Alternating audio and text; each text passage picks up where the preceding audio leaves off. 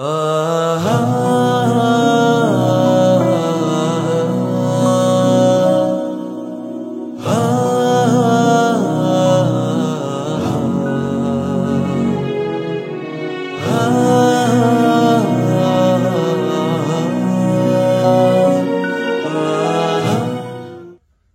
لله رب العالمين، وصلى الله على سيدنا محمد طه النبي الأمي الأمين العالي القدر العظيم الجاه، وعلى آله وصحبه ومن والاه.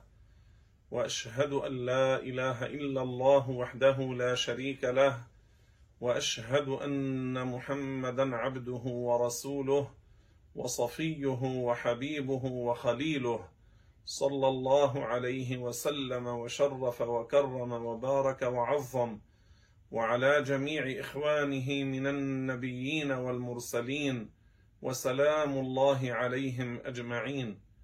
أما بعد، إخواني وأخواتي في الله، من أقوال ونصائح وتوجيهات مولانا الشيخ المرشد المجتهد المجدد أبو عبد الرحمن عبد الله بن محمد الهراري الحبشي رضي الله عنه وأرضاه ونفعنا ببركاته، أنه قال: حال المؤمن الكامل أنه لا يشبع من العلم، يبقى متشوقا للعلم. وهذا حال الكمل من عباد الله عز وجل. فسيد الخلق محمد صلى الله عليه وسلم كان يشتاق أن ينزل عليه جبريل أكثر مما ينزل، فطلب منه ذلك، فأخبره أنه ينزل بأمر من الله عز وجل. وهذا الخضر عليه السلام، وهو نبي كريم، وموسى نبي رسول بالإجماع، وموسى أفضل من الخضر.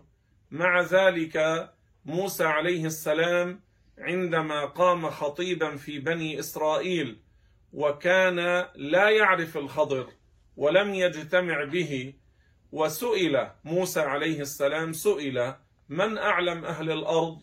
قال: أنا. وقوله هذا صدق، لأنه يجيب على حد علمه. فأوحى الله له: بل عبدنا خضر.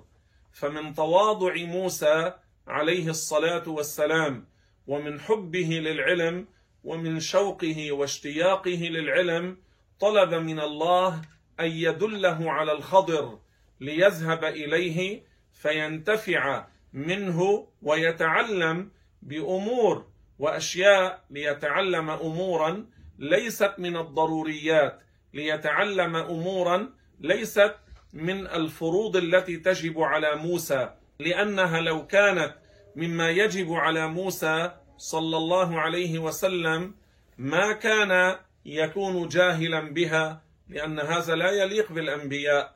لا يكون موسى جاهلا بما هو فرض عليه، إنما موسى عليه السلام أراد أن يتعلم أشياء هي من الحكمة وبعض الفوائد التي لا تجب عليه.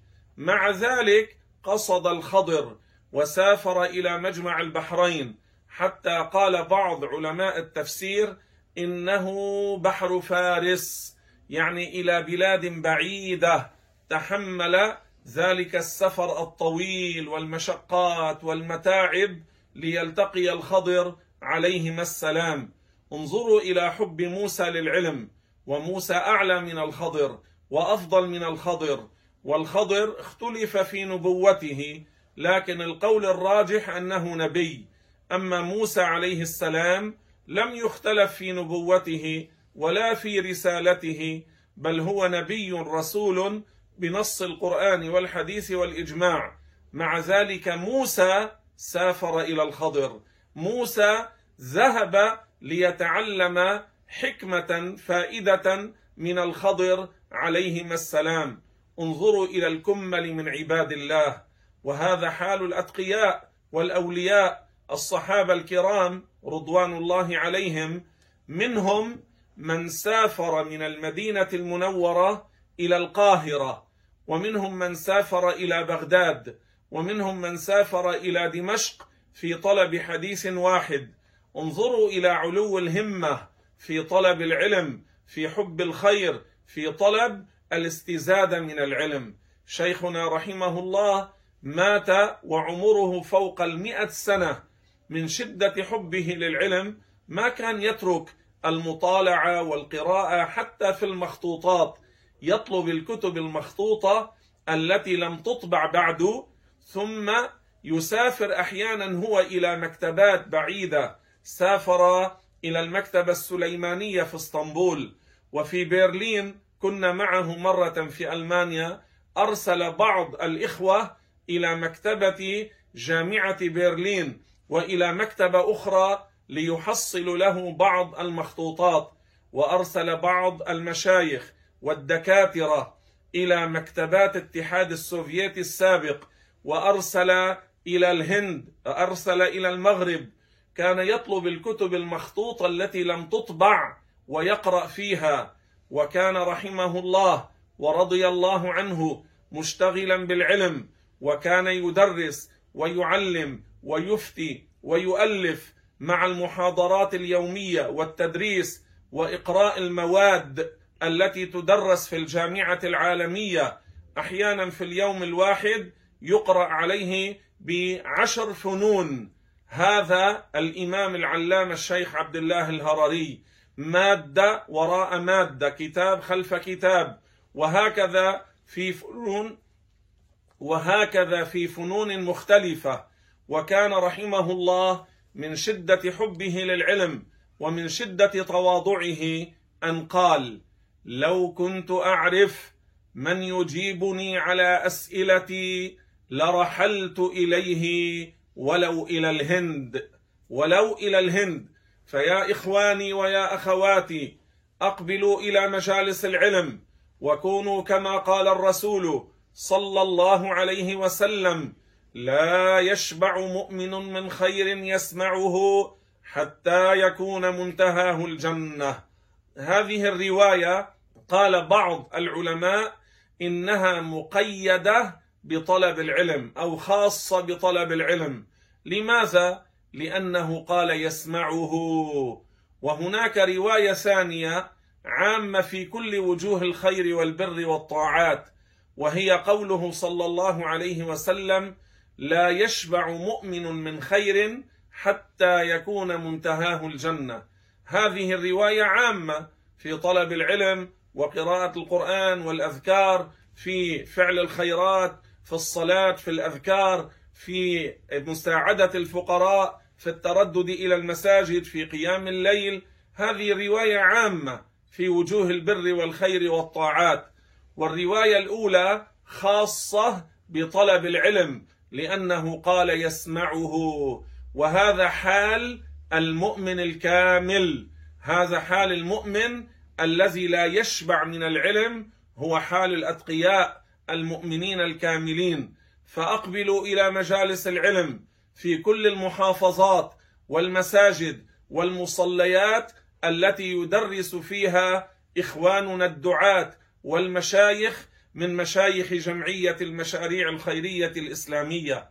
وأقبلوا إلى المواقع المعتمدة من قبل جمعيتنا، لا تدخلوا إلى مطلق موقع، ولا تدخلوا إلى مطلق ما يسمى مواقع التواصل، فإن فيها الكثير من هذه المواقع، وفي الكثير منها الفساد والجهل والضلال والغواية، فيها الكثير من التحريفات والتزوير، ولو كانت تسمى بأسماء دينية، لو كانت تسمى بأسماء إسلامية.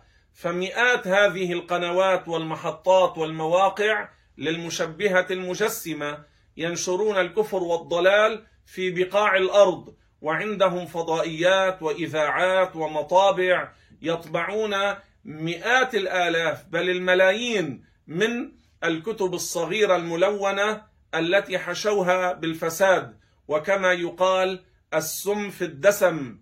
هؤلاء خطر على الأمة، فلا تستمعوا لخطبائهم، ولا تدخلوا إلى مواقعهم، ولا إلى إذاعاتهم، ولا إلى محطاتهم، ولا إلى محاضراتهم، ولا تدخلوا في مدارسهم، ولا في جامعاتهم. فهؤلاء نشروا التشبيه والتجسيم وكفروا المسلمين بغير حق، قالوا إن من توسل بالأنبياء، من تبرك بهم واستغاث بالأموات من الأولياء والأنبياء، قالوا هذا كافر حلال الدم والعياذ بالله تعالى. كفروا الصحابة، كفروا المسلمين، كفروا السلف والخلف. لذلك أقبلوا إلى أهل العلم وحصلوا العلم وتمكنوا بالعلم، فعلم الدين حياة الإسلام، وهو الطريق إلى الخير والنجاة والهدى والفلاح، هو الطريق إلى الفوز بالجنة لمن تعلم العلم الصحيح والتزم به وطبقه وعمل به إلى أن يموت. إخواني وأخواتي، لا ينبغي أن نشبع من العلم، ولا ينبغي أن نتراجع عن مجالس العلم.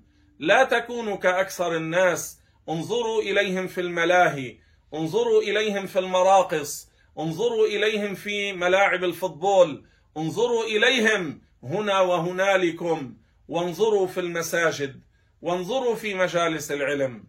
العدد القليل الذي يحضر في المساجد، والعدد القليل الذي يحضر في مجالس العلم. وربما فيما بلغنا بهذه الأيام مع ما يسمى على زعمهم موجة كورونا الثالثة أو الرابعة، بلغنا أن بعض الاحتفالات لبعض المطربات والمغنيات حضر فيه نحو 600,000 إنسان. حسبنا الله ونعم الوكيل، ولا حول ولا قوة إلا بالله. يا إخواني ويا أخواتي، تمكنوا من علم الدين لتعملوا به، لتحصنوا أنفسكم، لتحصنوا أولادكم، لتعلموا القريب والبعيد والغريب والكبير والصغير. قال صلى الله عليه وسلم: بلغوا عني ولو آية. لو علمتم الناس أن الله سبحانه منزه عن الجارحة والأعضاء، فإذا قرأتم هذه الآية في قول الله عز وجل عن، انتبهوا جيدا معي، عن سفينة نوح عليه السلام تجري بأعيننا، معناه بحفظنا، ليس معناه جارحة، ليس معناه عضو، ليس معناه كيفية، ليس معناه جسم، ليس معناه جسد، حاشا لله. أما هؤلاء المشبهة، هؤلاء المجسمة، يقولون عين حقيقية والعياذ بالله تعالى. كما قال بعض كبرائهم في كتاب له سماه فتاوى العقيدة، قال: عين حقيقية، حاشا لله وتنزه الله. تعرفون ما معنى عين حقيقية؟ يعني هذه، يعني جسم، جسد، جرم، حجم، جلد، شحم، شحم وأشفار، وهذه صفة المخلوق. عندما يقول عين حقيقية يعني جعله كالإنس والجن والملائكة والبهائم، كل هؤلاء لهم عيون حقيقية. الله منزه عن ذلك لأنه قال: فلا تضربوا لله الأمثال. فما معنى تجري بأعيننا؟ سفينة نوح أليست كانت في موج كالجبال؟ من الذي حفظها؟ من الذي سلمها؟ من الذي نجاها؟ من الذي جعلها ومن فيها في أمان؟ هو الله، هو سبحانه. أمر نوحا عليه السلام أن يبني تلك السفينة، ويقال إنه بنى تلك السفينة العظيمة من شجرة واحدة كانت نبتت في يوم مولد نوح عليه الصلاة والسلام، يعني كانت ضخمة وكبيرة جدا. بنى تلك السفينة بأمر من الله، ثم أخذ المؤمنين وأخذ من البهائم من كل زوجين اثنين، وطلع معه أولاده الذين آمنوا، الذين أسلموا، حام وسام ويافث. أما كنعان كان على الكفر، قال له نوح: أسلم ثم اركب معنا، تعال معنا بعدما تسلم، بعدما تدخل في الإسلام. قال: يا بني اركب معنا. اركم أصلها اركب، معناه أسلم واركب. ليس معناها وأنت على الكفر تعال معنا واركب في السفينة، لا، لأن الله أمره أن يحمل فيها المؤمنين. فماذا قال له كنعان؟ سآوي إلى جبل يعصمني من الماء، رد عليه نوح عليه السلام وقال له لا عاصم اليوم من أمر الله إلا من رحم، وحال بينهما الموج فكان من المغرقين. من؟ كنعان. طلع إلى رأس الجبل أكله الماء. وهكذا أهلك الله الكافرين، كانت الموجة الواحدة كالجبل. من الذي سلم تلك السفينة وحفظها ونجاها والذين فيها؟ هو الله. هذا معنى تجري بأعيننا، بحفظنا لها، بعنايتنا ورعايتنا لها. هذا معناه عندما تقول الأم للولد لابنها أو لزوجها، تقول له الله يرعاك، الله يحفظك. هل معنى ذلك أن الله تعالى هو جسم فيأتي إليه ويمسكه ويحافظ عليه، أو هو له جارحة عين فيضع هذه الجارحة عليه؟ لا، تنزه الله. بل معنى الله يحفظك، الله يرعاك، معناه يسلمك، ينجيك، الله تعالى يبعد عنك الضرر والشر والأشرار. فإذا تجري بأعيننا، بحفظنا، بعنايتنا، برعايتنا لها. هذا معنى الآية تجري بأعيننا. أما على قول هؤلاء المشبهة المجسمة، جعلوا الله تعالى جسما حجما وله عين جارحة حقيقية فشبهوه بخلقه، جعلوه كالإنس كالجن كالملائكة والبهائم. وهذا من أصرح الصريح في الكفر، تكذيب لرب العالمين وتشبيه له بخلقه والعياذ بالله. أنتم إذا علمتم هذه الفائدة للناس لكم من الأجر والثواب أعظم وأكثر من صلاة 1000 ركعة من صلاة السنة والنفل. فلا تشبعوا من العلم، علموا الناس أن القرآن لا يفسر بالرأي، أن القرآن يفسر على ما وضعه وبينه العلماء الثقات، لا بالرأي والهوى. علم الدين حياة الإسلام، والمؤمن الكامل لا يشبع من العلم، وحال المؤمن الكامل أنه لا يشبع من الخير ولا يشبع من العلم، والحمد لله رب العالمين.